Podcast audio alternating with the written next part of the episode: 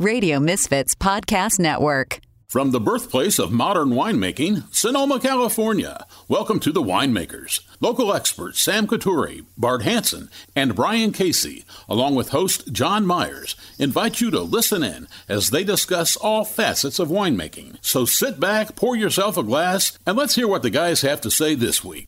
All right, welcome to The Winemakers. This is Brian Casey with John Myers, Bart Hanson, Sam Coturri, and Elaine the sardonic meatball hawk waka waka Chukan Brown. Holy shit! Just gets longer every day.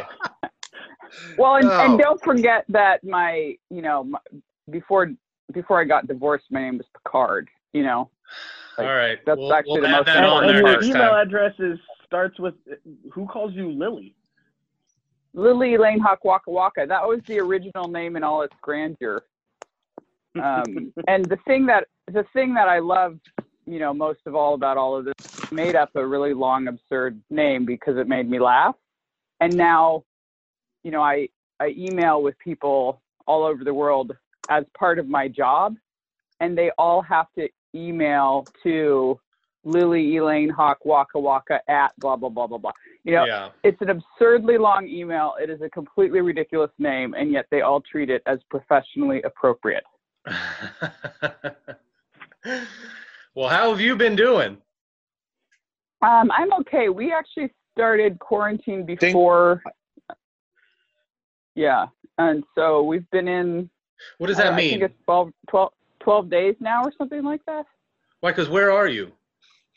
Well, I'm in Sonoma, but we had a friend fly in.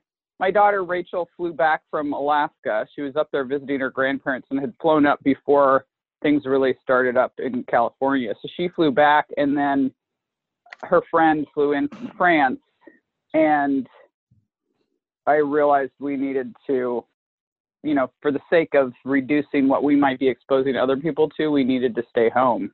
Right. And so, um, so we started that. It's been over a week and a half now. So, Well, that's kind of a unique perspective. What's going on up in Alaska? Well, Alaska, unfortunately, things are starting to take off there. The thing, the thing about Alaska is there's actually plenty of land for social distancing, Yeah. but of course, ha- half the population is in the town of Anchorage, and um, And the other half's in Juneau. Well, yeah, there's a lot in Juneau. There's a good chunk in Fairbanks, and then there's people dotted around, you know, the wilderness. But yeah, things are, you know, numbers are small. Yesterday there were 59 cases in the state, I think it was. But the thing was, just a few days earlier, it was half that. So Yeah. even though 59 might not sound like that many, uh, you know, it's kind of increasing quickly. So my and my and the the whole rest of my family's up there, so it's kind of concerning to be honest. Yeah. Elaine, since we can't see you here, I pulled up a balanced glass, and there's a great photo of you uh, at the Girl in the Fig restaurant. So I feel right at home. Yeah. to Oh, good. Oh, good. Yeah, I I do like that. My the photo people tend to use of me now is at Girl in the Fig. You know, just to show no, she really does live in Sonoma. You know. Uh, and to be honest, though, uh, you know, in the last couple of years, it seems like you spend just as much time on the road at conferences, visiting wine regions, and and you know, doing seminars. All, all, all of you know the things that you do in, in the course of being Elaine Hawk Waka Waka, sardonic meatball, Chukan Brown. Um, do you think half your time outside of Sonoma? So what's it like now? you know, obviously all of that has been sort of shelved for a while. What what does a traveling wine writer do in quarantine? Well, uh, um, you know, I've been doing a lot of public speaking the last several years. So some of the travel that you're describing is because of that. And then, I, but I've been doing travel internationally for years now because of visiting wine regions around the world. So obviously, I'm not visiting wine regions, but two days ago, I spent all day on the phone with um, small family-owned winery owners, a bunch in Willamette, and then a few down here in California as well. And you know, so I'm doing stuff like that. I'm on the phone trying to find out um, just what people are doing and how things are going, and um, and you know, the truth is that after an entire day of finding out what people are doing to save their businesses, then then there was a lot of like huddling in place, trying not to, you know, melt of despair. But uh, but yeah, I mean, I'm just doing, you know, I've done a big pivot back to writing, which is good. You know, I was writing regularly anyway, but I'm suddenly, you know, I don't know, an article a day kind of thing, something like that. Um, Cool. Well, you know, and I'm trying, I'm, yeah. And, uh, you know, as some people know, I actually got started in wine doing illustration work first. And so I'm trying to kind of get my head back to shift towards that. But, you know, as, as used to writing, illustrating, and speaking as I am, when I get really moving with one of them, it becomes hard to pivot to either of the other two. You know, just Hmm. there's just this kind of internal process to shift between them that I have to go through, and so it took me it took me probably five or six days of being in quarantine to feel like I could write again, and I'm still working on the getting to where I can illustrate again part. So Yeah, is that because you like to start something and finish it rather than have three things going on at the same time? I can I can have multiple things going on. That part's okay, but it's just um, there, it's like there's a different pace for each thing. Like writing, everything inside gets really slow and quiet. I mean, when I'm drawing, I mean.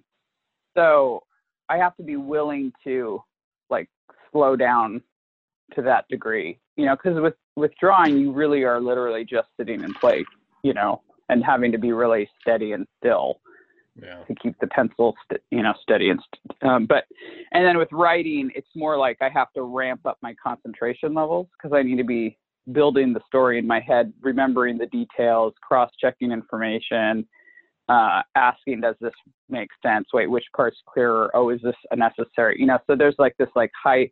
it- It's almost the reverse or, or the opposite, where it's high speed but highly concentrated attention and so I have to be willing to put the effort in to do that. You know.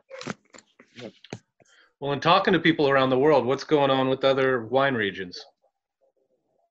Well, I've been, um, you know, because I do travel a lot. I've kind of been keeping an eye on this whole situation since late January, and um, so I've, you know, part of why I was realizing, you know, we need to stay home once I picked up people from the airport was because I've been seeing how this has been going everywhere else, and it was really clear that's what we should all be doing. So it was actually quite frustrating for me that it took so long for people in California to get that, and that and honestly, a lot of people are still going out and they're, you know, some counties they finally closed public parks because people were not social distancing in public parks.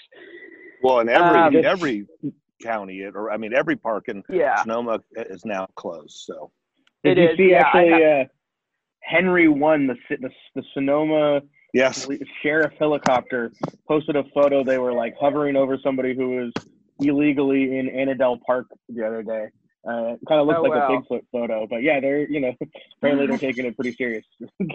I well, that's actually really good to hear. I've been hearing helicopters, and I've actually been wondering what what it is, but that that makes sense actually. Um, yeah, because I kind of live out of town, as I know some of you do too.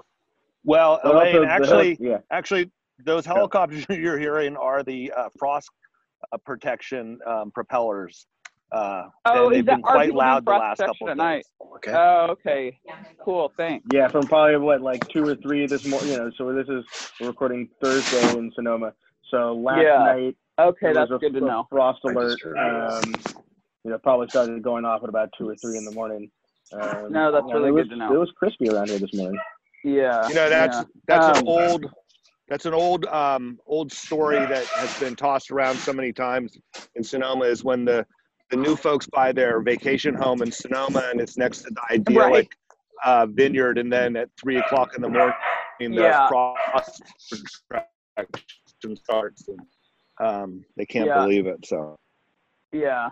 Um, in terms though, to answer going back to your question about what's going on elsewhere, you know, so New Zealand is in in the middle of harvest, and Oh, right. their lockdown got announced just after people had started picking, and so people suddenly didn't know if they were going to be able to finish harvest or not. But the government did deem agricultural work and wine essential business, so that's still going. I think that it they've shut down retail though, so you know we're still able to do some wine retail here. They're not there, but they are able to finish harvest work. They have they have protective measures they have to keep, but they're able to bring fruit in and process the fruit. So that's really good.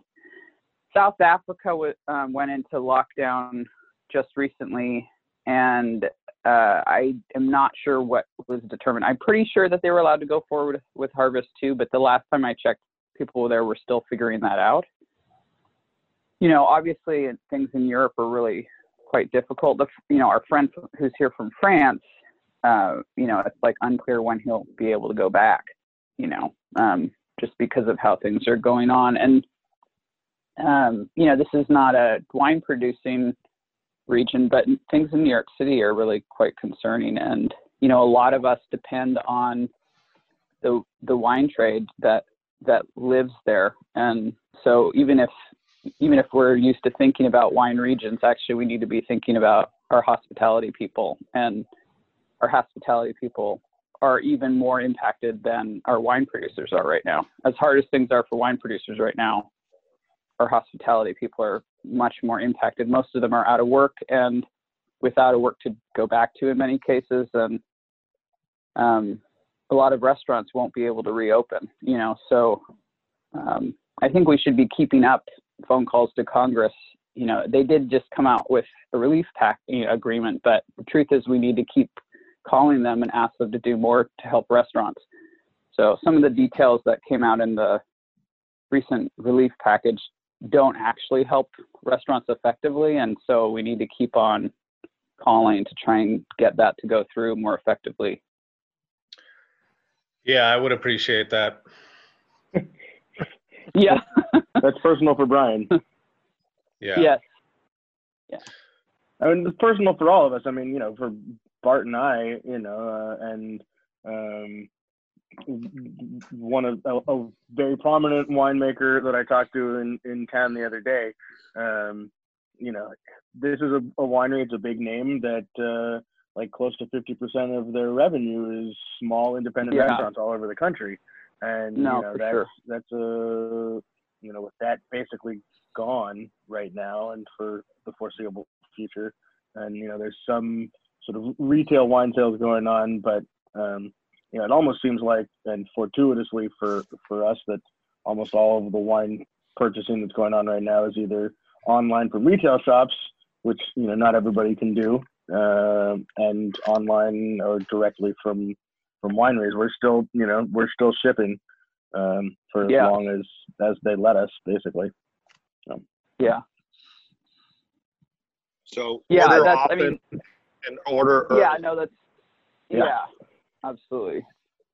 Yeah, de- definitely. The more people can do to purchase wine, the more they're supporting the wineries, um, you know, and the and the sales channels, you know, in various ways too. So Well, we did get a chance to sample a chef's meal last night, given to us as, through Pay It Forward. Uh, Uh-huh. Kyle, I'll, I'll get his last name. Kyle, he was the head chef at Ramekins, and he's doing a little thing. Kuklu whiskey or something. Yeah, that's it. Yeah. And so he brought over some uh, lamb uh, cassoulet last night. A, a Oh, gift wow. from Okay. Kathleen Hill, and she was writing about uh, today, or excuse me, Friday tomorrow. Um, what's going to be open in Sonoma? Who's selling and doing takeout? Uh, who's doing delivery, etc. Um, you know, you just want to support those people if yeah, you can. You know, that's the thing. It's Yeah. it's expensive to go out to dinner every night. Nobody Yeah. does it ordinarily, but now is not an ordinary time. yeah. No, the more we can support each other, the better. But obviously, we need to be, you know, taking care of our families and and our friends and our community, and we each have to figure out what the balance of that is. You know. So. You know, just uh, uh, while you were talking about it, John, uh, another shout out to the Sonoma Valley Vintners and Growers. they're sending out an email tomorrow to their 30,000 subscribers. Um, and they've called all the wineries and had everybody call in any uh, deals or shipping um, uh, uh, discounts they might have, and then all these virtual tastings and whatnot. And so, um, for those of you listening, check out the Sonoma Valley Vintners and Growers website for a list of local wineries. And um, and Elaine, what is your kind of thoughts on how wineries are jumping into this virtual tasting? Um, you have any things Well- that you see that are pitfalls or suggestions? Well, I mean, one, you know, I think it's really great people are coming up with opportunities like that. Uh, you know, and and there's a delicate balance there too. You know, it's it's really easy to overflood people with options and and start to push them away inadvertently. One of the things I've seen some wineries doing is just coming up with positive messaging that has nothing to do with sales. And and the thing is people I like I said, I've been trying to talk to wineries, and what I've been hearing is the wineries that are doing that are actually increasing their sales by not trying to make them at all because Right. people are so relieved just to have contact, just to know how people are doing, just to feel like somebody cares about them and cares, you know, that that that's actually encouraging people to divert their spending in that direction. So I think I think wineries need to communicate out of care rather than communicate out of panic. You know, the more That's- the more we good. can all the more we can all shift our attention to what does it look like to care for each other right now in these totally unusual circumstances, the more we're going to get that support from each other too. So, Elaine, um, in your opinion, uh, COVID 19 as a discount code, good idea, bad idea? Well, think about how it aligns with your overall winery branding, right? Oh, trust You me, to trust me, it's not me. It's not me. I'm I'm making fun of some of our co wineries. Sorry. Oh no, no, I get it. I mean, there to be honest, there's some wineries out there that pull tanky shit like that all the time, and I would be shocked if they didn't use that as a discount code, right? um, so, you know, some people, of course, there's an audience for that too. Some people are going to um, be relieved people are making fun of it in such a pointed way. So, Well, it's Yeah, easy to remember at least. Yeah. yeah, I mean, that might be a trick, right? If you're stuck home bored, just go around to sales websites and see how many you can trigger sales from just by typing that in as a coupon code. You know? At least get some free shipping out of it, I bet. Yeah. Yeah. Wow. Ahead, I John. just I I just went to uh, Naked Wines. Remember that huge Oh, uh, th- those guys over in Napa that we went to? They got a COVID nineteen. Do nineteen. you think do you think they're feeling do you think they're feeling um sorry that that's their name right now? I think so. I mean, it's Uh, not uh, it's not naked and touching wines, but but even so, naked wine seems pretty visceral for the current situation. You know? well, they're they're a strange group anyway. It's just I thought they were the most callous uh, of anybody that I'd met. So uh, I know they don't listen. But uh, anyway, yeah. well, you- and I don't you- know you get a anything about them, so yeah. Well, you'll have time if you have time to research. Um, don't. You can skip it. You, Oh, yeah, listen to the it. episode that that uh, I actually wasn't even there, which is a good thing because I probably would have uh, either said something bad or tried to say something bad, but laugh at it like it was a joke. well, Um, Sam, at the point at that point, they were doing how many multi millions of dollars in wine sales, owning nothing. You know, it's it's Right, those yeah. guys in Napa. They figure it out, like the prisoner. They don't own No. anything. You know what? You know. Oh, they're, they're yeah. owned. Anyway, Uh, let's change the subject. Man, so I gotta say, the other two times I've been on the show, it's been three co-hosts, and it was a really different. We didn't go straight to the throat uh, in those episodes like we're doing now. It's a whole different dynamic when number four shows up. Well, you know, quite frankly, I really didn't mean to go for the throat. Uh, however, these are things that we're talking about, and Yeah, think- yeah, I think our listeners enjoy that. You know, we're not being mean. I'm not being mean. yeah, yeah. Yeah, Well, the you're sardonic. Go, go, go. No, go ahead. I was just gonna say that John is an you know an old school Chicago guy, so you know the throat is where he lands usually first. Right, Oh, right, right, right. man, ouch, ouch. Jeez. I'll hang up now. I uh, I was gonna say so there was this thing going around on Twitter. Everybody's coming up with absurd internet games now, right? And so the sardonic meatball add-in to my Twitter handle came from that. Somebody the game was, you know, it was you know it, it was something like your mo- you know your uh, mob name is you know your current emotion plus the last thing you ate. So mine was sardonic meatball, and I was you know, at the same time, I was telling people, look, I'm feeling really to the point right now. So if you ever, if you want the honest truth about anything, and now's the time to ask me, you know. And so I think that's just where we're all at, and kind of going for it with the episode today. That's all. Well, and a little different dynamic, J- just like you know every other social media channel. When when you're not actually in person in front of Yeah, your your attitudes and responses tend to be a little more um, sharp and witted yeah. it, than than when you're actually sitting in front of someone. So Well, and I can't, I can't see Sam chomping at the bit to get on the mic, you know, like I normally can. Well, Elaine, did you know that Sam used So to be a busted. stand-up comedian? Really? Did you got? Yeah, That's I've got a photo of him here. Stan, uh, Sam, I didn't know that Yeah, I, until this uh, morning. I that was in my in my Reno days. Um, it was possible to do uh, an open mic, like fi- open mic stand up, like five or six nights a week, and uh, so I did a ton of open mics and had a you know small like mostly did benefits as far as you know named gigs, headline gigs, but uh, you know I had a couple of little paying you know enough to buy myself some booze to drink after the show. Um, you know, I, I would never say I was a professional comedian, but uh, well practiced When I- amateur.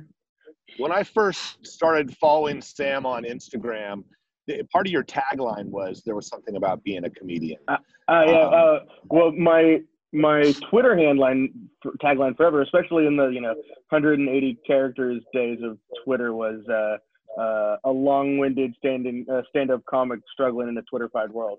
Yeah, Oh yeah. I, like Yeah, I can't be funny in remember that. characters.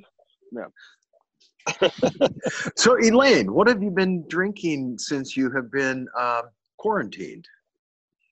Well, Anything I was favorite? drinking. Re- I was, I was drinking really well there for the first week, and then about a week in, it started to bug me that I hadn't left the house in so long, and I had a night where I drank really well, a little too much, and so, uh, you know, I'm again, I'm being real. So I had, I woke up the next day and really felt like hell, and so I've taken a little break. But it was appropriate to take a little break, but I, the um, yeah, I, I, when we, I realized we were going into this, I decided, you know what, I'm just going to drink stuff I really love. And, um, and so, but I decided I would, I would save California wine, but like, meaning I would, I would wait to open California wine. I wanted to force myself really into desperate? kind of, well, um, I just thought, you know what? Why don't I look at some stuff I haven't been drinking for a while? And so I actually have a good friend who's in Santa Rosa, and the I don't know, like three days in, I opened a you know Vilafonté uh, C series wine from 2013 vintage. So Vilafonté is actually Zelma Long's South African wine project. cool. Really gorgeous Bordeaux blend from the Paarl region, but made in Stellenbosch, and it's uh, it's a completely fascinating wine to me because it's this incredibly refined, gorgeous Cabernet-based blend, but it somehow tastes so profoundly of South Africa in a way that I've never really quite been able to explain or describe.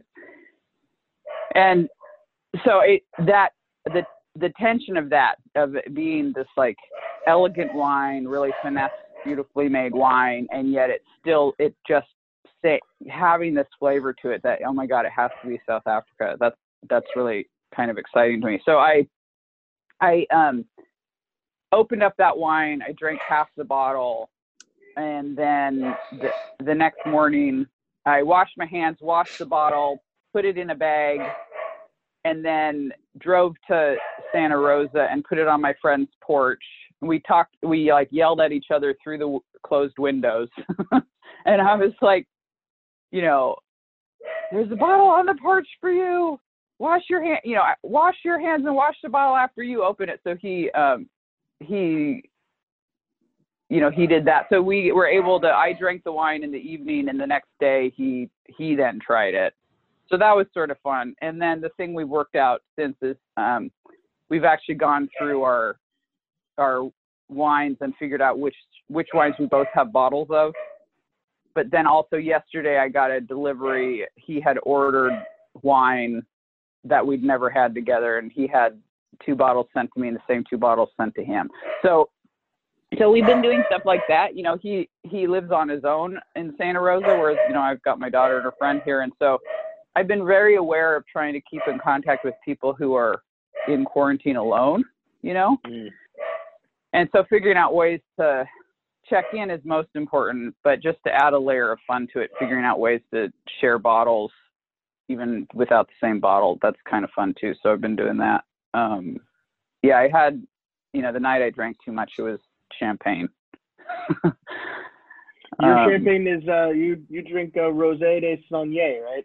That's your champagne. I really love Rosé de Saignée. Yeah, I really love that, but I um, I only have two bottles of it. It's not a very commonly made style, of course, and Right. so I decided to save that.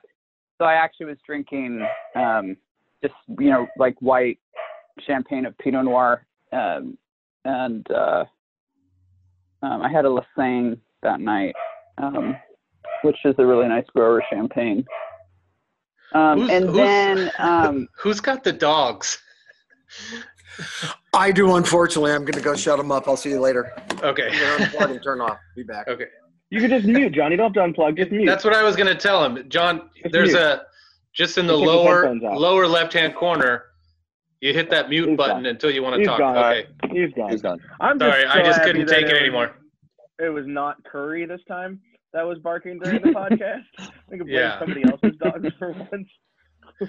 Well, and Bart, you know, I I was given a bunch of um, Chenin Blanc by a local um, rep that knew that I was a Chenin Blanc um, lover, and I told Bart maybe three weeks ago. I said, "Hey, I got three bottles of Chenin Blanc for you." Um, no longer. I Um, saw you drink all three of them. Well, and it was really interesting because there, there was some um, from Stellenbosch some from South Africa, so it was neat to try some from there. A lot of Vouvray, yeah, um, but there and then there was some. I remember there was one producer, um, and you can see it on my Instagram account um, if you see it at Sonoma Wine Lover. But they did a wooded and unwooded, so so it was the same juice, same year. Oh, yeah. one they put in stainless, one they put in oak, which was really neat. Yeah. Um, Which one then- did you like more, Brian? what do you think, Sam? I, I mean, I got I got a Coravin in my hand on uh, stainless. Yeah, that's that's a pretty good bet right there. And then you know I've been holding on to some stuff for Hospice de Rhone. I was starting to stockpile a little bit of I stuff know. because you know the the Somms all sort of show off when we Yeah. do the rosé lunch. We Mhm. get to bring bottles and and and pull out stuff and you know do the ooh ah um, for everyone. So I had a couple of ooh ah bottles, but now I'm thinking about busting those open because there's no way I'm hanging on to them till 2021. Um, what do you got there? There you go. Sam?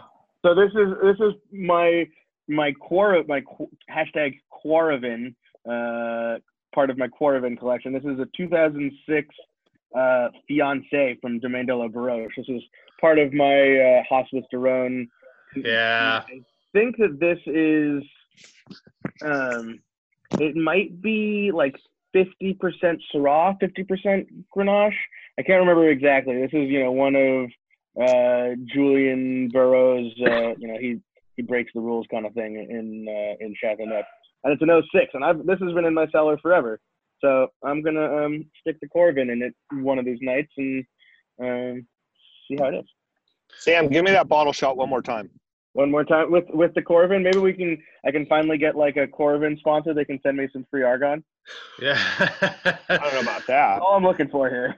That's the real deal. You know, I'm starting to think that that's why Mark, the former Somm at the Fairmont, that's why he ordered so much freaking wine, is because he had a deal going, I think, with Opus and maybe even with um, Phelps to get free argon for our um, for our Coravin program because Uh, that's why we So had are- you know are- are 70 you vintages. there's like a there's a stash of argon that we could break into Sante and I could go raid. No, there was, and then when he left, it slowly dwindled, and then I was like, "Where, where are we getting this from?" No one really knew where it was coming from, and then I realized, oh, he was that was part of his purchasing program. Was that okay? I'll I'll buy this, put it on by the glass, but you've got to provide me with the argon. So mm-hmm. now that I'm not buying anything, I'm I'm actually having to buy the the gas. The gas isn't cheap, man. These those cartridges, they figured that out. Yeah, well, and especially if you have people on your nights off that are trying to figure out how to use them, and they're going through one capsule a night because they, they think it's cool to. right, it's not an air freshener. they, they think, oh, I was just cleaning it out for you. No, you don't have to do that. yeah. But hopefully, hopefully, I can get to some of these bottles that you know. One of them was uh, one that Bart and I tried at Sonoma's Best that Todd opened up. Um, it was, I think, a '96 sparkling Riesling that was disgorged in like 2016 or something. It was some crazy story, and I'm like, of course, I got to get one of those. What do you got there? Oh, you got a dirty and dirty and rowdy. in Bart wants too? more bottle shots. Uh, yeah, this is I got. So this is all more of the Coravin connection collection. A, Hey, it's Elaine. I know. I um, I'm hoping I'm not screwing this up. Oh wait, okay, wait. I Oh, think no. I muted my mic. But anyway, I um yeah, I was like, oh my god, wait a minute. I could see if my video via my computer will work, but still just be yeah, dialed that's in good. through my phone. You know, That's good. So I I'm pretty sure I shut off my mic on my computer though, so you'll have to tell me if Yeah, that's no, causing like a problem. But like Yeah, we can Elaine. hear you okay, good. cool. And then you know what I saw last night? I I went to um, grocery outlet bargain market because I um, wanted to see. Gross out. Yeah, I wanted to see what was going on in the wine department, and the only thing I found that was interesting was Agartha. Have you guys ever heard of this? It's I think it's a Pax Mahle. It it it is a PAX one. Oh yeah, oh yeah, yeah, yeah. Now I And recognize the name. Yeah, so totally. now I don't I think had- he makes that anymore though. For sure not. I had purchased a bottle maybe like a year or two ago. I got one of those things, an email blast that said, "Oh, this was an experimental project that he put in oak for Yeah. 36 months or something." And I'm like, "Oh, of course, I got to try that." Um, but this was five bucks, Agartha 2017 Syrah Central Coast. Um, and I wish I could tell you how it was, but I got so sick of waiting in line with my one bottle of wine um, that I just set it down and walked out. Oh shoot, But I thought that it was was, a good story. well. I thought it was. Uh, Good story, Brian. yeah, sorry. I, no, I would, it, it is fun to see these all these things that we kind of all forgot about though. You know, so yeah, well, they, Well- you know, th- that is a dumping ground for a lot of, you know, wines where people just need to make space in their in their warehouses. So, you know, once in a while you can pick up some really interesting stuff, and that was the only thing that that really kind of um, tickled my fancy. So I'll probably go back and get a bottle just because I want to try, and I want to see it if it was something that Pax actually had a hand in, or if he sold that that No. uh, label. But what a freaking name for a no, wine! no, I'm pretty sure. Yeah, I don't think he sold it. I'm pretty sure that would just be his wine. yeah, I think Um, he would have been. Yeah, I don't. Yeah. I it didn't say his name on it, and I'm pretty sure the one that I bought for around 35 or 40 bucks uh, about a year ago. I swear it said something about it. It had his name on the on the label, but. Um, and the and the one I got was was from a vineyard source that was around here, so I just thought it was unusual that it was a Central Coast Syrah. Uh, but I'll go He's back and get um he's he's been getting Syrah from down that way um for a while though, just on the side, kind of doing a little bit because of like James Berry and stuff like that though. So you know, Yeah. and and some. I think he was getting Mourvèdre from down that way at one some point. If I one of those one of those varieties like that, you know, not Syrah but related. Yeah, well, it makes me, you know, that one that said this was an experimental project where he had it in in in barrel for 36 months. Sometimes you you know, we all know people who have experimental projects like that going on, which, which means, God, I hope this wine starts to taste better. Let's leave Right, it in there another year. Um, but but Yeah. I don't I don't know if that was the intention of the wine. But um, anyway, fun time to to play around with some, you know, sitting at home, you start to go a little bit stir crazy, and I don't want to drink Yeah, all the good yeah. stuff. But um, uh, anyway, We had a nice uh, Mathis Grenache Blanc last night with the Castellet. Oh, It was cool. quite quite good. I enjoy those wines. And Henry's lost his retail license, so he's just he got rid of everything he had in stock, and it was, uh, you know, I mean, once again, support local people and friends. Um, yeah, for sure. Yeah. and it was really good. And Brian, you know, I mean, it's, it's because of you that I even like any white wines, and I'm really starting to enjoy them. well, and I thought you were talking Well, and about Peter Mathis. You're talking about Henry Mathis, who Henry had that- Mathis. Okay, who had the tiny little um, Marsanne Grenache Blanc um, Right. vineyard in his like literally in his pic- picture a normal house in suburbia almost. and instead of grass, he had a little tiny vineyard in the front, and then instead of a deck on the in the backyard, he had a tiny little vineyard. And I think most of his fruit goes to um, Cynthia, right at Passaggio. a lot of it, and but I first had the wine through you at Girl in the Fig. Well, as soon as I went to his house, you know, he, he used to come into the Girl in the Fig, and then he, you know, he says he has a vineyard. As soon as you go and go to his house and you see what he's actually talking about, you have to have some of the wine because I don't know, I don't. I mean, it, it, I guess it would remind me of something possibly in the old world where people would just be making wine at their house for, you know, generations. That that was kind of the feel it had to it. And he's he's a cool cat, but Yeah, I I was like hoping him. to get, um, you know, when I, unfortunately, I don't go on Facebook um, as much as I used to because when I was making my Roussanne, he had reached out through Facebook and said, "Hey, if you need a little bit of um, Grenache Blanc or Marsanne to do a blend, let me know." And I didn't see it until way after, you know, probably four or five months later, because that would have been um, fun to play around with at least. Well, it sure was excellent. I have to say. You really where did you enjoyed it. Where did you get it from? Yeah. Over at his place. Well, you just went over in- to his house. Yeah. And Okay. uh, so he's he's done, but uh, I got the last of the last. Okay. Cool. Yeah, Grenache Blanc can be so good for sure. It's got that really nice balance of kind of weight in the mid palate and still, you know, still lots of length and acid. So um, it's a nice. And if, So- and if you can figure out a recipe with a, you know, with a chicken with fennel and apple, I, I don't know anything better in the world than yeah, a good Grenache yeah. Blanc no, with uh, sure. with the little crab apples and fennel. Ugh, I Yeah, can do that. sounds great. I have those things in my kitchen. you do. Fennel from Cannard Farms. I got I just Yeah. got some not crab apples, and uh, I got chicken. I've, Nice. I've been cooking so much. You know, I all I do is cook and do dishes and and chase a one year old around my house. I'm with you, That's Sam. my I'm, quarantine life. I'm with you. Well, My wife. Uh, go ahead, Bart. That's the same. That's the same thing. Only mine is not wanting thirteen. So you know, it's Bigger messes. bigger message. Yeah, and yeah, he still doesn't pick up after himself. I just I Hey. can't understand it. Sam, are you selling duck at your place through? I, I'm I'm not selling duck, um, but I it is. Did you hear that, health I've, uh, department? Um, no, we, we have turned 16600 into a, a little bit of a sort of uh, underground farmers market in a way.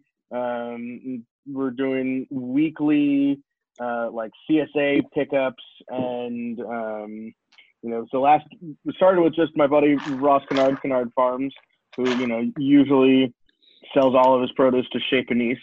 Um, obviously, Is that his legal right name? Is that his Cannard, legal yes. name, Ross? Ross Wow. Cannard. Yeah. Uh, So when does he when feel as if as if fate forced his hand, or you know? no, he's just a, he's just a vegetable grower though. The the ducks are coming from uh, from Liberty. Oh, Ducks damn it. Damn Yeah. it! This is No, I not the story I was expecting. I really, I think Yeah. Ross Cannard grew grew duck, and I was like, "Holy wow, that's amazing!" But Elaine, I think uh, that's. I think you wanted to hear that. You I did, I I did. I, was I'm suggested, and you were like, Well, I've been writing a little, you know, character-driven movie in my head based on the stories, and you know, we've got the, you know, the tie-dye velour suit-wearing stand-up comic in Reno, you know, and then and then the un and then the unbelievable turn is the moment when he befriends Ross Cannard of Cannard Farms, who sells Kennard. You know, like that. But we've been There's friends since we were like two years old, and uh, Yeah. we we used to, you know, Katuri is a little is close enough to. We Katuri used to call it- That's a Yeah, we that's used a to good branding. Duck Katuri Soup. Cannard. Yeah, duck soup, duck soup. That's great. Did he did he did his family friends give only like wooden pull ducks as as Christmas gifts back in the day? His grandfather, anytime everybody had all of his grandkids would get a handmade wooden pole duck that he would make in his wood shop. Old, Wow. old uh, See. Bob Cannard Sr. It's all there. former, former city, city council member of Sonoma, Sono- city of Sonoma, I believe. He's the person who's responsible for um, the used to be chickens in uh, the plaza in, in the park, but which I think are all gone now. Um, but he also had like the last rooster, like a grandfathered in rooster in city limits in Sonoma. He was the last person who was allowed to have a rooster in Sonoma. So they've Wow. been, you know, Little a little Uh, off brand, I have to say, but I still yeah, it like should have been a detail. duck, right? Should have been. Yeah, A duck. yeah, yeah.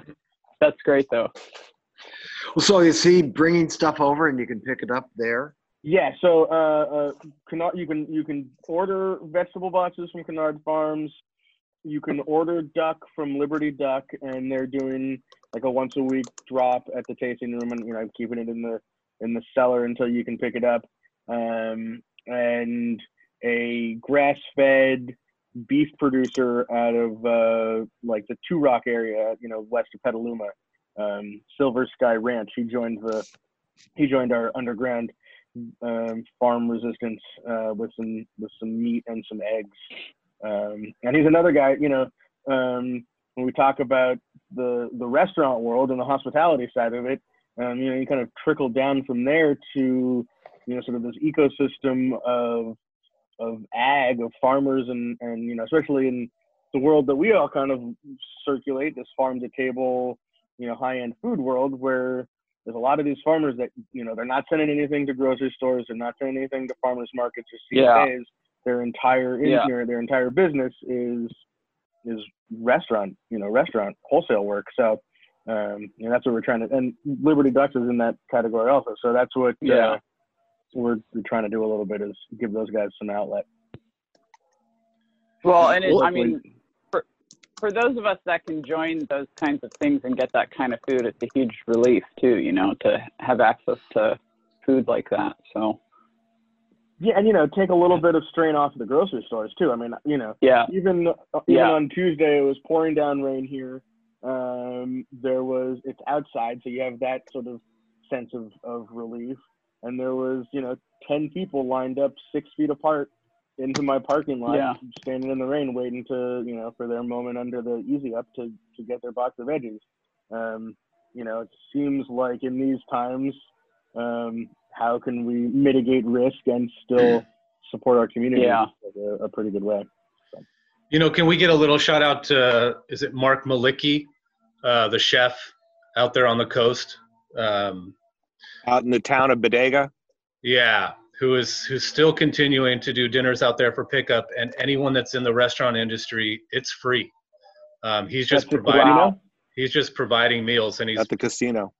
Yeah, if you want to cool. look at his um, his menus, he's doing uh, uh, green papaya salad, garlic peanuts, bird's eye chilies, palm sugar, dried shrimp, lime juice, fish Wow. sauce, uh, braised pork cheeks with homemade green curry, coconut milk, burnt cipollini onions, potatoes, jasmine rice, barbecued lemongrass chicken, lemongrass garlic, white pepper, coriander, fish sauce, palm sugar, um, and he's doing. He said right now he's just using a mortar and pestle and fire and doing some um, some really good stuff. And he just gave a shout out to that chef. I know Elaine, you just posted on your Instagram um, account. I think it was this morning about the chef we lost in New York.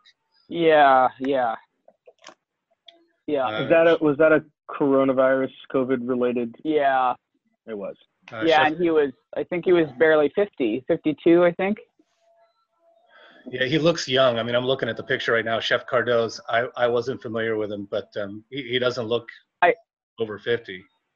No, I'm pretty sure he was 50, 52, uh, right in that range, and he's just really especially beloved there in New York, and um, you know, just been a this really lovely, hospitable part of the community there, and uh, inspired a lot of people with both food and wine, and especially just his caring demeanor. And I didn't really know him, but you know, the the the New York community is um, really heavily impacted right now, and so it hit home to a lot of people that I know, and um, and I, and the thing is, we should be noticing like, what we do matters. We need to be taking care of each other by staying home, and uh, because you know this shit's real, man.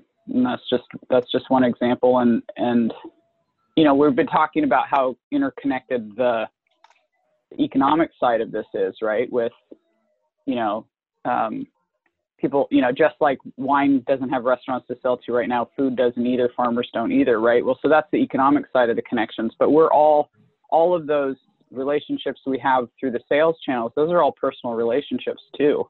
Yeah. And, um, and you know, and so that's uh, hearing that, you know, chef is doing the free meals for hospitality folks. That's huge. And the more we can support people like, like him, we're, the more we're supporting each other. Yeah, I mean, I've honestly thought about driving out there, and I wouldn't take it for free because I don't think we're in the uh, worse situation than than most people. But just to go out there and support what he's doing, um, I think Yeah. it's worth worth a, ha- a half an hour drive. Yeah, So and say- he can get out there and pay for a meal. It Mhm. eases his burden on having, and you know, the the meals that he's given away. and and maybe even pay for a meal and just say, hey, put this towards you know the, the next person. well, and person that's the that comes thing up. too. You can, you know, there might be a way to call call him uh, and and pay for stuff over the phone. You know, even if you're not going to drive out and pick stuff up, you can call and um, and pay for some meals for him too. You know. Yeah, he definitely he definitely has one of the more original menus ever changing that I've ever seen. I mean, he, he's very creative. I, I've never had a Yeah. chance to eat his food, but man, it's really something. Well, we got to make it a point to go out there. You know, when when Sandra and I had uh, the chef John Ash on our Bike Goes On podcast, I said to him at the end of the show, if there was one place you could go and eat, um, where would you go? And that was where he said. Um, he said, well, "I drive let's out say to the na- restaurant name again, just so people know what we're talking about. So, so the the chef's name is Mark Malicki, but he's um, let me see, at the Well, is it- casino, the Casino Bar and Grill. It's called. Yeah, yeah, out in Bodega. Yeah. So I mean, I, I- I'm confused though. How does the the Holly and Tolly show fit into that? Is that because that's out of the casino, right? But it's I have no idea. I don't know Well, what that The news that I follow. You don't know what that is. Well, so I, you know, there was a thing going where there was there were two different kind of chefs operating out of that for a while. It's always been kind of rotating. So I think there was something going on during the daytime, and then he was running the night. And then and then for a while there, it was just he was on like Thursday, Friday, Saturday, and there was some other people in there during the rest of the week. So you know, it's it's Bodega, not Bodega Bay. It's Bodega. So you know, who knows? Yeah, I think he's Friday, Saturday, and Sunday, and he's he's calling it the martial law menu. Um, and, and he said this weekend he's going super old school. This coming weekend, cooking on the fire pit, just me, firewood, a mortar, and pestle. Um, so he's actually That's doing great. fresh coconut milk and doing all the curries and. Um, so yeah, And Sam, uh, Bobby Cannard's place is called Green String, right? N- n- No, so Green String is is Bob Cannard and the Fred Klein family Klein. Yeah. and Fred Klein. Uh, but but Bob Cannard always had uh, a vegetable farm on Sonoma Mountain up Silver Vista Road that was, you know, even when Green at the height of Green String, Cannard Farms up there was was supplying Chez Panisse. Um, and then Ross, so oh, oh, Bob Cannard the second, Bob Cannard Senior was the council member. Bob Cannard Jr. nobody ever calls him that, was the organic vegetable pioneer. And his son, Ross, who I grew up with, um, worked for my dad for seven or eight years in the vineyards and has now gone back to take over Cannard Farms, now calling it Cannard Family Farms. Um, and still, you know, was continuing the Chez relationship, but had always intended to build a CSA also, um, and now just kind of got forced into it a little bit. All right, thanks. I just wanted to clear that up for anybody who's going to Yeah. order. Yeah, Cannard Family Farm on Instagram. Uh, send them a DM. You know, my buddy Ross he grew up uh, on on a vegetable garden on Sonoma Mountain. Is never like much of a social media guy. In the last you know the last two months, he's gotten an Instagram account and a Venmo. Um, so you know these things are are pushing people Wow. to into out of their comfort zones for sure. Yeah. well, Sam, I wanted to tell you that I got to turn on someone to 16600 the other day. I live in a cul-de-sac, and so one of the neighbors across the street came over. Um, his name's Ken. He's an old he's an old cat who used to be into um, rock art in the 60s and 70s. And I said, "Oh, you know, let me give you a bottle of wine." I said, "Have you ever heard of Stanley Mouse?" He said, "Are you kidding?" I went and saw uh, an exhibit of his over here at Sally's Tomatoes, which is you know maybe Oh, yeah, three yeah. years ago or something, and said, "So I said, here, take this bottle of wine home." Um, so he he said, "Thank you." That's great. Yeah, What'd you give him, Brian? That's the question. it hurt, Sam. I gave him uh, a cab. You gave him a cab. Yeah, Wow. but you know what? He's Must, must be a Brian, good Brian, you were never going to drink that cab. you know Let's be honest here. You're you're probably right, but and and moreover, and and I gave another bottle of cab to the triplets mom too, because it's probably something that they wouldn't normally drink just because it's price prohibitive. Um, so I think it's nice. you know to- what, Brian? I'm. If you want it, Brian, if you want to give me a bottle of cab too, I'm fine with that. Uh, you come see me when I'm working when when we open back up. I'll, I'll get you a I bottle will. of cab. I will. I will do that. Well, That'd I was great. gonna I was gonna ask uh, Hawk Wakawaka if you know how your wine supplies are doing, um, and I, you know I know you you're taking you know being responsible with your your quarantine and the social isolation.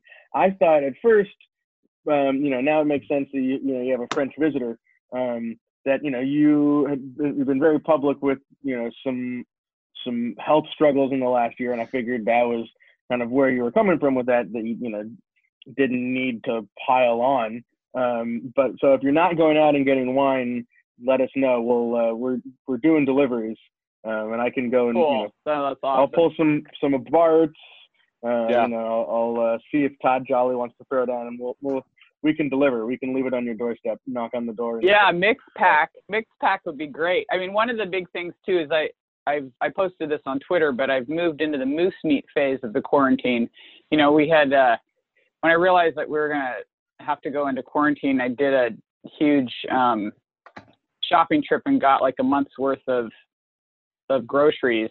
But of course, you know, so I had like this internal calendar of like staggered food, you know. So the first the first phase to go was the cheese and hummus phase of quarantine. That was a really nice, glorious three days where it's like, you know what, just eat all the cheese because cheese doesn't keep as well, you know. So we had three days of eating way too much cheese, and then uh, you know, and then we moved into like steak and Brussels sprouts, you know, because Brussels sprouts keep a little longer in the fridge, but we're way past that now. So we're into the what's in the freezer, and my brother-in-law in in Alaska, you know, he does a lot of hunting. So he sends down frozen boxes of meat and I send up mixed cases of wine. Nice. So so we're Good eating deal. moose meat from the freezer now. But the, anyway, the point being moose meat and mixed box of California wine. I think that's a perfect pairing myself. Right. You need some red wine. I, I, your I took um, I took Dane to go drop off some wine for someone, and I was trying to explain to him that when I was young, we learned those, you know, we we learned the skills of doorbell ditch, and so I was teaching them how to doorbell ditch and leave wine on people's front doors. Right. like put it on the put it on the um, front step, ring the doorbell, and run back to the car. And uh, Instead of he, so instead he of was pretty good of at it. flaming bags of dog shit, it's now wine.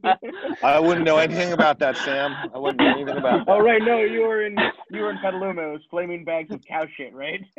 That's right. That's exactly right. and mainly mainly to people that went to Casa Grande. yeah, exactly. Hey, it wasn't called the Big House for nothing. Yeah. Well, we got Actually, you back. Speak, Go ahead. speaking Elaine. of flaming bags, speaking of flaming bags of different mammals species, how are the camels up the road doing, Bart? Uh, you know what? I just saw, um, just spoke with Robin and Robin as they went by our house. We we stood, you know, apart, and uh, they're doing good. They're, um, you know, they've got plenty of supplies, and they, they don't Yeah. go a lot of places anyway. They haven't been able to do, of course, any of their therapy work, which is unfortunate Yeah. for them. Um, but right now, um, they're doing good. They've got good um, good backing, so they have plenty of feed, and our local feed shop's still open and whatnot. So. Um, Yeah. yeah, we still we have to get you up it. there. We've got to make that connection. I know, I love that. I know we we talked about it the first time I was on the podcast, but um, but you know, you live down the road from a really awesome animal therapy programs, got camels and everything. Yeah, they're they're they are truly the best, and um, you can go on to their website, everybody, and check it out. It's called the Lyon uh, Lyon L Y O N Therapy Ranch.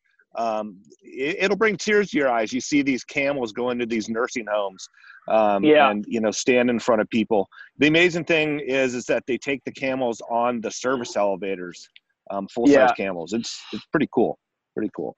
Yeah. Well, and that was actually um, I've been thinking about that a lot actually because um, you know we talked about this before, but in my early 20s, that first half of my 20s, that's what I was doing was working with camels and other exotic animals to do That's animal right. therapy, except Yeah. out of Santa Cruz, you know, and um, you know, and so uh, for whatever reason in quarantine, I've been just thinking back to that a lot. I think partly just because the whole focus there was on whatever you have going on personally. If you can channel your efforts towards helping other people, you're actually helping yourself too. Like that was the really big lesson for me in doing that kind of work, and so I think that's part of why I've been thinking about it. But anyway, I was just wondering how are those camels doing, and I, I'm looking forward to meeting them, you know, later in the year, hopefully. Absolutely.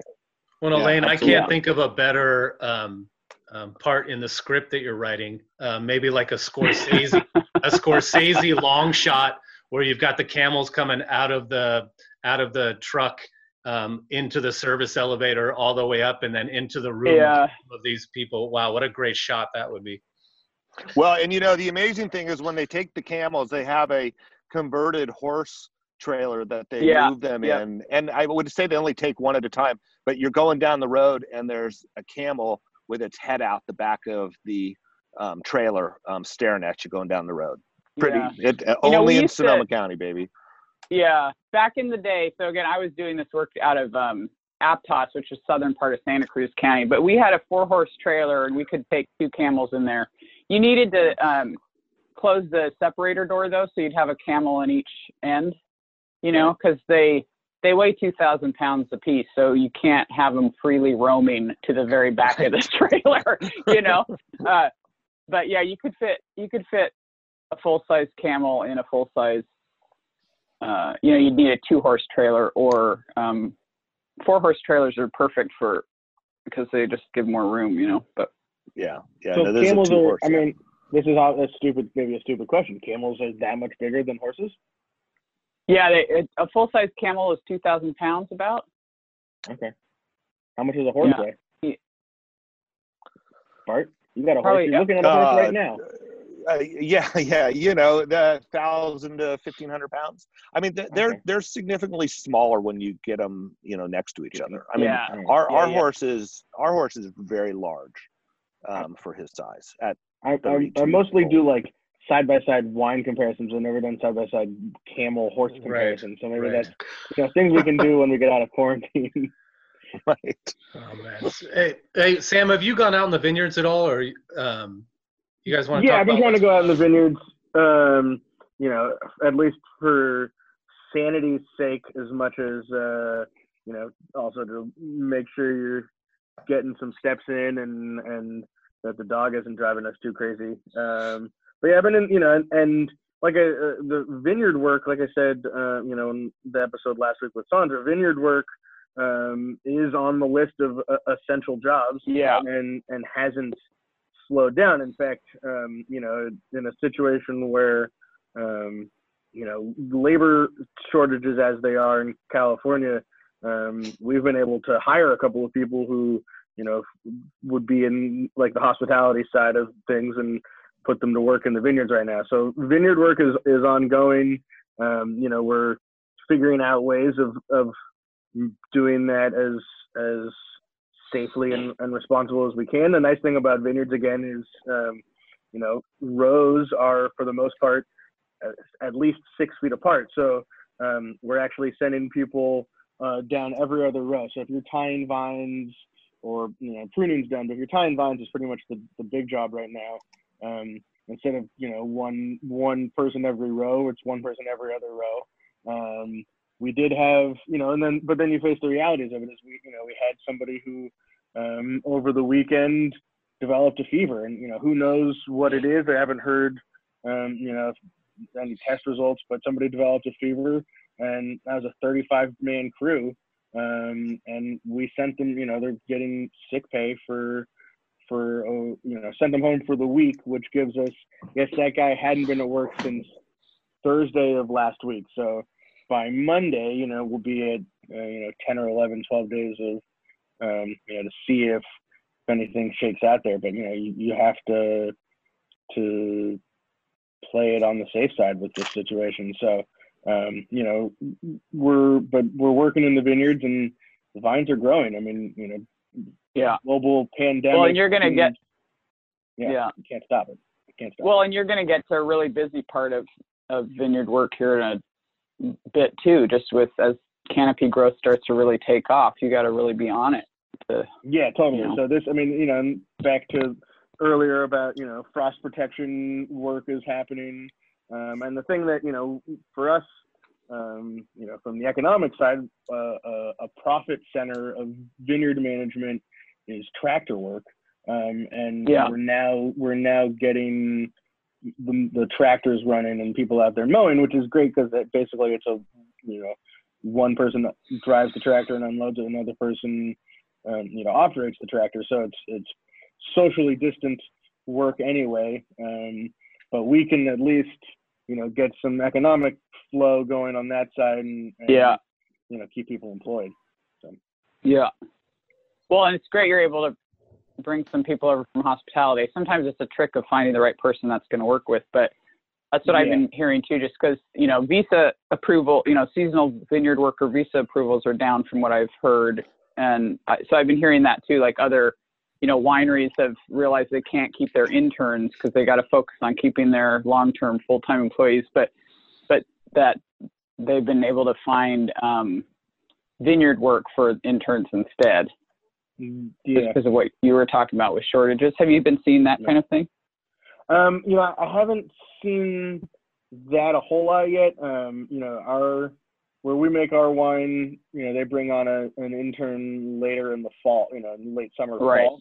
Um, so I, I don't, mm, you know, I don't know about from that perspective. Um, but you know, it is there's definitely I've been you know hearing creative solutions for Yeah. Keeping winery employees and and Yeah. the, the sales and hospitality side um, Yeah. finding Well, jobs. so- Some of the I was just going to say, so this is going to probably come up here later this summer. Is it? It could become an issue because right now, if you go to the you know wine jobs site, there's tons of jobs, uh, people looking to hire interns and start collecting those interns. And if those interns aren't going to be able to travel here, I mean, we don't know what's going to go on as far as travel Yeah, and stuff. yeah. Um, and especially for things like that, you know, we- we here in the states might have to find um, people here locally uh, to do a lot of this work. I, I don't know. I'm just I'm just thinking forward. You know, six months. yeah. No, it's it's absolutely true. Um, yeah, I know. We uh, just got a notification yesterday from my daughter's school. She's we've been pushed back to May 4th is now projected return date for the kids. If they go back, we're going to revisit in a couple weeks. But um, you know, according to Trump, we're we're all going to be back to work um, tomorrow. But um, you know, I think I don't think Gavin Newsom's going to let that um, No. going to let that happen. Yeah. Well, unfortunately, it's also opening day for baseball. Today, today Yeah. is the opening day. Yeah, you know, it's like, damn, one more thing. But I'm telling you, John, the real winners in this whole thing are the Houston Astros.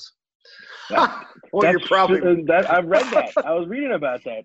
It's totally right on. They're like all Yeah. of a sudden they are no longer uh, public enemy number one in Major Right. League Baseball. Now it's Yeah. uh, you know tiny and they virus will that nobody can they'll be listed as the defending world champions next year too. Two years in a row. Wow. there one of the funnier things I saw on Twitter yesterday, a woman a woman uh, tweeted, "Will someone please do sport so my boyfriend will quit talking about his goddamn sourdough starter?"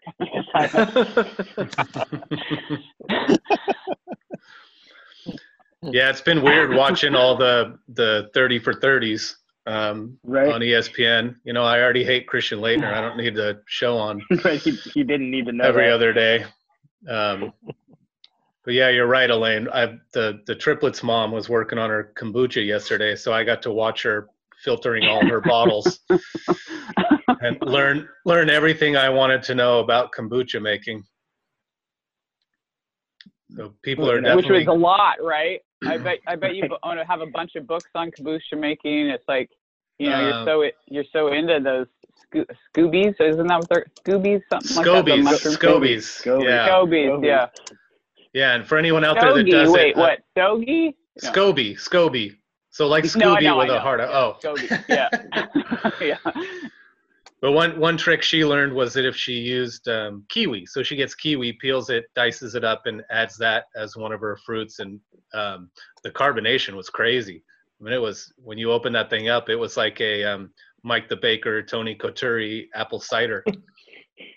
Well, and and as as uncontrolled a fermentation probably. right? yeah, we were we were using pliers to open up some of those things we had sealed them on so tight. Wow. Yeah, I bet. Wow. Yeah.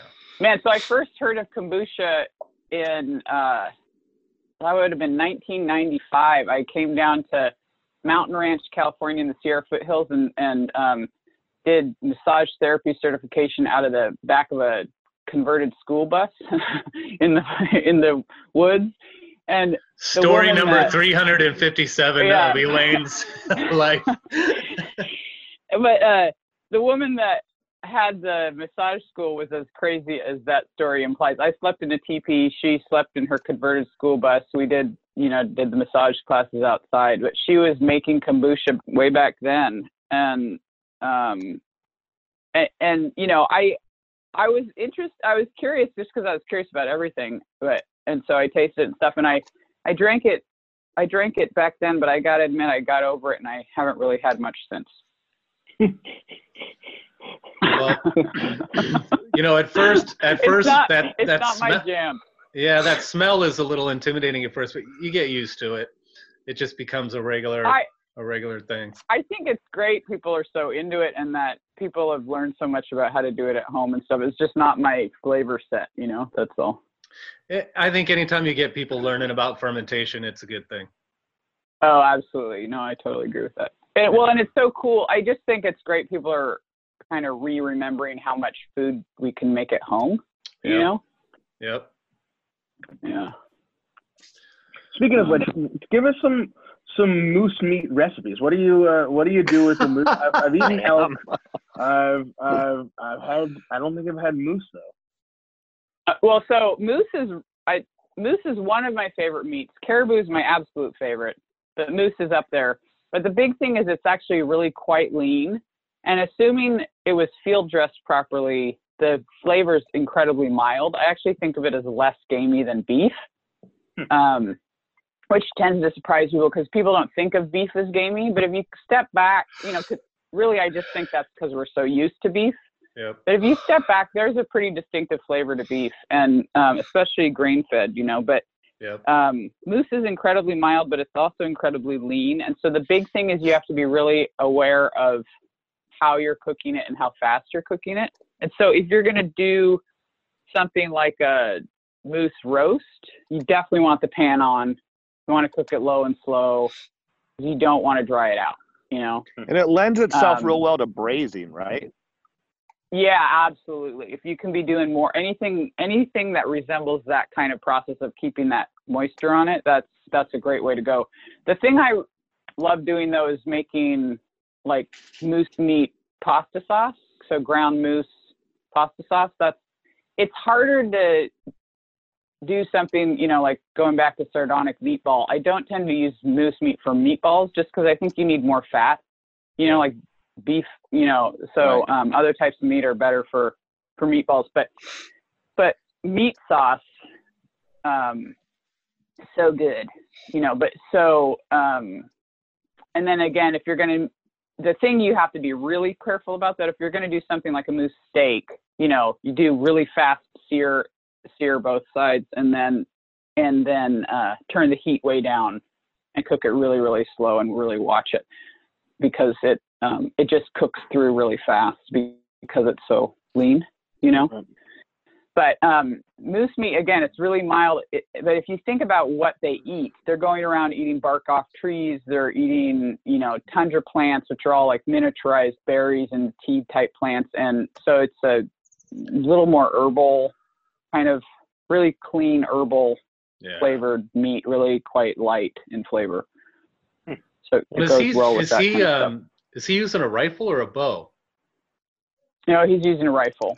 Okay. There's there's a little bit of bow hunting in Alaska, but I think it's mainly like um, you know around the out outsides of Anchorage rather than you know, and some people just because they think they're badass to go bow hunting up there, but but Yeah. usually um, you know the reality of Alaska is if you're moose hunting, you're probably dealing with a lot of other even bigger animals. So um, most people are using a, Right. a you know a, sh- a shotgun or a rifle. So Oh, it's kind of one of those deals where you don't you don't want to miss, right? I mean, if you shoot at a Yeah, deer and you miss, you're all right. But a moose will fuck two thousand mess you up. yeah, Well- no, I, yeah, I, You don't Yeah, want to miss moose will make a camel look small. yeah. Right. Well, they're probably actually similar size. Moose are just enormous, but they're they weigh at least as much as a camel, probably um, up to a little more, depending if it's a bull moose or not. But I'll give you some tips, okay? So here's so moose moose avoidance tips. So the big thing is moose can run through anything. So if you think, you know, the one of the problems with Alaska is um, a lot of it is alpine or um, you know, or kind of like Arctic desert sort of conditions, which means you don't have big trees like we're used to seeing in California. You have a lot of brush instead, small small bush brush, but moose can just run right through those. So that kind of you know brush isn't going to protect you at all. But moose are so kind of long and chunky, but then with these really long legs, they can also run through deep snow. No big deal. You're not. That's not going to be a way to get away from. But the thing they can't do is pivot quickly. so, so if you can find, yeah, if you can find a tree or something, some kind of object that ha- you have to go around, you can get around it faster than they can. So that's like that's your big advantage. But- But the truth is, if you know, in some, I don't know. So like in high school, I raced cross country skiing, and uh, ended up I would be out training in these trails out, you know, in the middle of nowhere kind of thing. And I'd have to out out ski moose every once in a while. And um they Makes you you know, they can run uphill. Yeah, they can run uphill faster than you can ski uphill. But the big thing is just try to get the hell hell away as fast as you can and then if you really if it really comes down to it, chase them around a tree because they're not going to be able to get around it. But um but yeah, you do not want to get trampled by a moose. Yeah. No, I mean, I, you know, I've seen. I had a, a friend of my brother's was from Alaska. Went home uh, in college. Went home over the summer and was in a, a fatal moose collision. Like ran into a moose Yeah. driving his car, and that was like, you know, I, I, you can hit a deer, and again, you know, maybe you're gonna take your car to Daniele's and get the fender fixed. If you hit a moose, um, usually the moose wins, right? Yeah, I know, absolutely. I mean, probably the moose isn't going to win either, but you're Right. definitely not going to. It'll be mutual mutual fatality. One of the crazy things though is because of that, um, Alaska actually has a roadkill um, food system. So there actually are like people that patrol the highways. If you know, they can tell how long a moose kill has like a roadkill's been on the highway, and there's a there's actually a, a phone tree um, that just cycles through who's next on the list to call. And so if they find a fresh roadkill, they'll call whoever's next on the list, and that person will go out and harvest the meat off the off the roadside. And Hmm. um, yeah, but I mean that's the thing. If you you know it goes back to that learn relearning how much food we can make at home. If you know what you're doing, you can actually do that safely. You know. Um, Well, Yeah, I mean, it Hopefully- seems like uh, we got a bunch of Alaska is a good place to self isolate. Like a, a, Yeah. a, a state that's prepared prepared Well, the for, truth is- uh, half the population of that state lives there for that reason, regardless of COVID nineteen. You know. exactly. Exactly. Yeah. Yeah, and Bart Bart sent me a little thing. I was saying that my wife and I were looking at these cheap flights to Hawaii and thinking if well if we're gonna be if we're gonna be quarantined, it would be nice to do it at you know somewhere over in upcountry in Kula on Maui or um, something like that. And then Bart sent me a thing that said once you fly there, they're basically telling you that you're there for for two weeks. Um, and I don't know what the Yeah, atti- they you know the attitude of Well- the locals that live there saying, "Oh, great, you're going to come here and bring your bring your COVID-19 to the to an island that's furthest away from any population than anywhere else in the world." Probably not the well the problem best idea. the problem is they only have a couple hundred beds in ho- for hospitals for the whole Yeah. island system. You know, so actually there have been protests in Hawaii trying to demand the governor to shut down airports for that reason. Yeah. And Alaska actually is trying to, you know, Alaska flights are not shut down either, and um, they're, you know, Alaska doctors actually petitioned the governor trying to get him to shut down flights for the same Yeah. for the same kind of reason. Alaska, technically, Alaska is not an island, but logistically, it might as well be. You know, Right. Yeah. it's it's so remote. Well, Bart, you want to talk about um, a conversation you had with Barry? Oh, so um, I reached out to uh, Barry, who is the wine buyer at Bottle Barn, and you know they've been doing some uh, shipping for over a year now, um, and Yeah. I, I, I've noticed, or I well, I pitched him. I said, you know, you have a whole bunch of winemakers podcast wines in your shop. Why don't you offer that as one of your shipments, and we would help promote it. So um, he is. We already going got the we already got the taking promo code, right, Bart? COVID nineteen. right, right. Yeah. Yeah. It's already done. Um, I only fixate on certain things, you guys. I only fixate on certain things.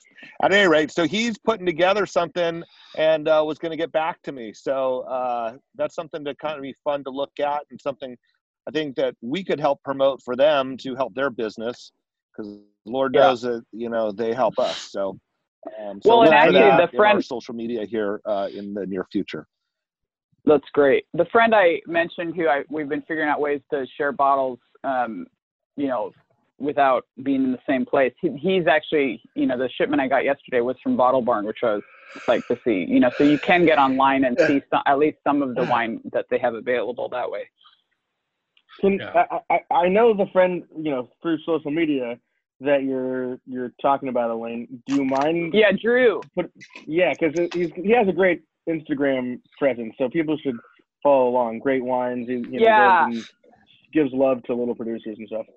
No, absolutely. Drew DiMatteo, he's an avid wine lover. He's been in love with California wine forever. Used to um, work for the state in New Jersey, and his life dream was to move to California when he retired. And and, and you know, before he was able to do that, he would he would time all his vacation time with like release parties for wineries here in California. He managed to get out this way twice a year, and so just by total chance, I was at a release party, I don't know, probably in 2014, that he happened to be at, and out of nowhere, some man walked up and said, "Oh my God, it's Wakawaka," and uh, he um, took a photo of me and posted it on Instagram, and that was how I originally connected to him. And so, you know, I thought he was really funny and sweet, and so I started following him back. And he started, um, he would respond to certain wines I'd post about, and based on that, I started figuring out what kind of wine he was into. So then, if I was at a tasting in South Africa or whatever, wherever, you know, I would send him a quick DM, say, "Oh my God, I, you know, if you can get this wine, I think you'd love it."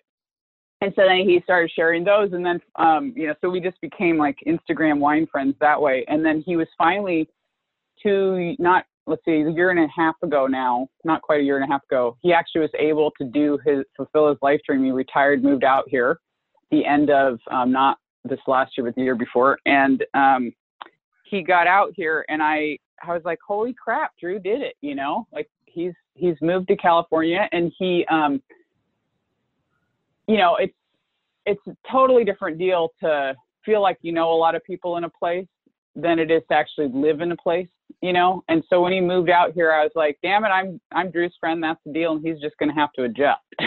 and so we, you know, so we've basically been good friends since. And when I've had big tastings um, that I've had to do at home or something, I like will try and run the bottles up so he can taste them, and um, and then we'll do movie nights and stuff like that. But the big thing is that since he's moved, he has just even more avidly increased his Instagram presence and really tries to support small producers, local producers, especially here in Sonoma County.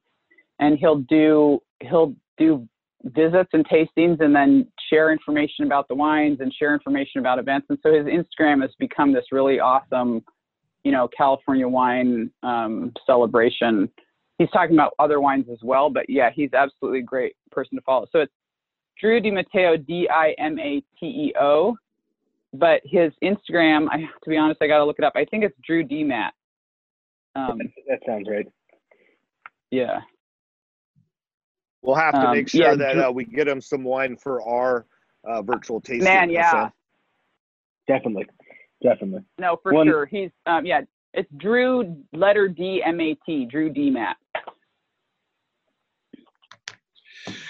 You know, um, yesterday when we were talking to Jim over at CV Wines in Napa, Conn Valley, um, he had that idea of sending people out two bottles of wine, getting 10 groups together and doing a, a Zoom uh, tasting with them so they can have one, talk about it, etc., and then have one to share with friends.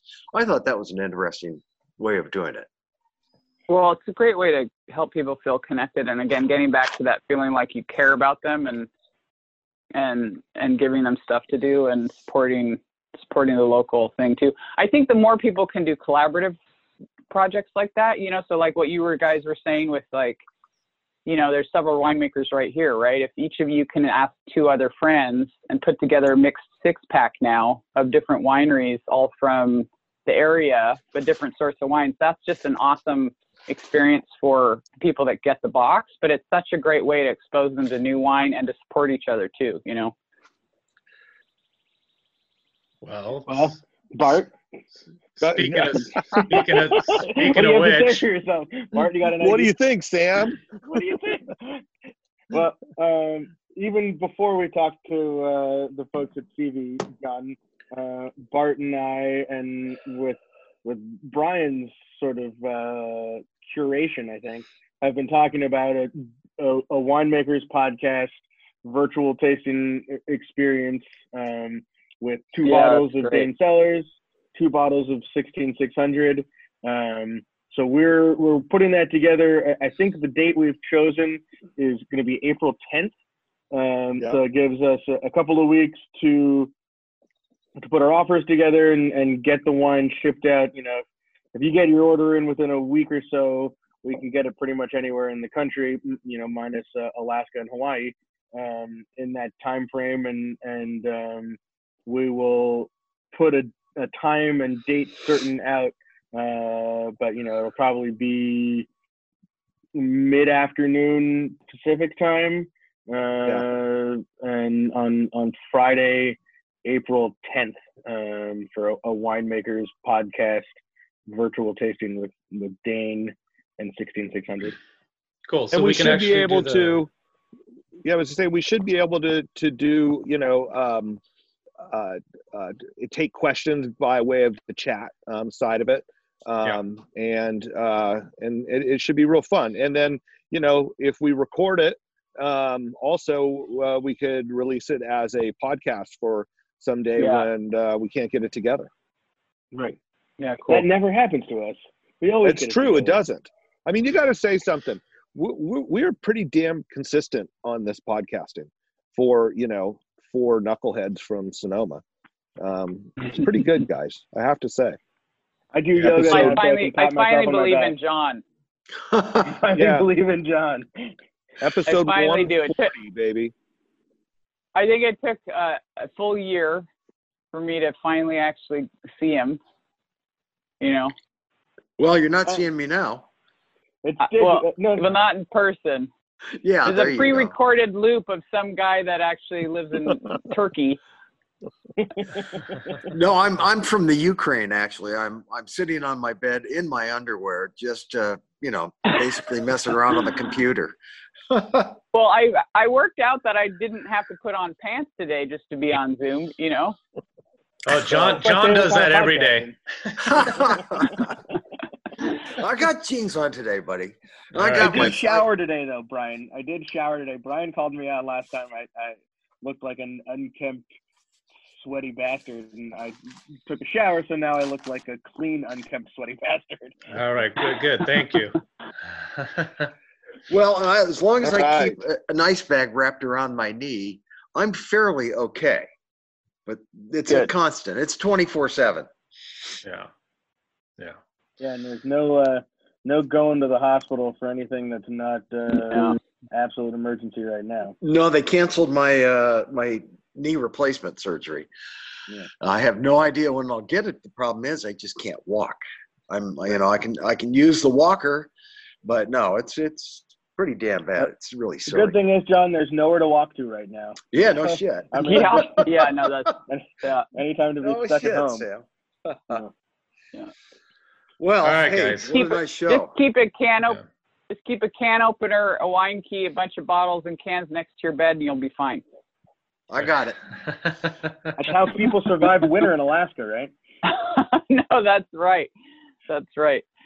Well, it's great to see you guys and and catch up and know you're all doing okay. I, you know, John, I hope the knee stays manageable. Uh, thanks. I appreciate that sincerely. Hey Elaine, let me know if you Yeah? need more soap. I mean, let me know if you need more soap. I know you've been washing your hands a lot recently. So, Well, no, but So, seriously, I um, actually, we'll, you know, I we'll told take care you, of that if you run low. Thank you, thank you. I um, I actually had a moment. We did our month of um, grocery shop, you know, shopping, and I got home and realized soap was the only thing I'd forgotten. And so, yeah, we definitely have been using the Hawk Wakawaka personalized soap. So thanks for that. yeah thank thank you for uh, thank you for all your insight and uh, you know always enjoy all your posts and everything so we appreciate. No, thanks you. a lot. Thank you. I really appreciate you guys thinking of me, and it's super fun to catch up, like I said. So Yeah, yeah. All right, guys. Well, you know, if you want to check out some of the past episodes, you can go to Radio Misfits. Um, Bart and Sam and myself will post on our um, social media channels about um, the ability to purchase those bottles of wine and do the virtual tasting with us. And um, we'll try and pull that together here in the next few days and get those wines out to people. Because, you know, not only I think it'd be fun just for us to actually um, see some of the people that listen to the podcast and some of the people that Yeah. purchase your wines to actually put a face to the um, to the Instagram handle or the you know the credit card you know name that you see sometimes and um, and actually get to and and let them um, see us because you know this is a podcast where we don't do video and um, um, Sam, let me know when you're. I don't know if you guys have already started packing up um, spring stuff and started waxing your bottles. I noticed um, um, someone was just doing that the other day. I don't know if it was Casey Graybell or. Um, Uh, Hill Hill of Tara. yeah. oh, it was uh, Danny. Yeah, Danny, yeah, right? Danny and Danny and Katie. Okay, yeah. And it looks like they've sold out of their um, 16, which is great. Yeah, good. Yeah, I good. missed my allocation again. You You did. missed- yeah, I I got two bottles. I'll give you one, Bart. Yeah, no, they Oh. uh, Danny and Katie are using blue wax, so I think we're at we're now in a gang war because I use red wax. We're we're the blood strips. Um, I'm, I'm not sure what's next, uh, but everybody's out of guns and bullets, so I don't think uh, we're going to be able to, to, to gunfire. I think we're all right. Cheers, All right, guys. All right, guys. All good right, take good care, talking to you. Uh, we will look forward to talking to you next week. Um, everyone, take care. Shoot us any uh, email or Instagram uh, messages you want, and, and we'll definitely hit you back. Yeah. All right, guys. Good seeing you. Thank Peace. you. See you too. Thanks a lot. Thanks, sardonic meatball. Sardonic meatball. All right. Show of Bye-bye. hands who had to look See ya. up sardonic. All right. So- Oh no, no. You don't have to look that up.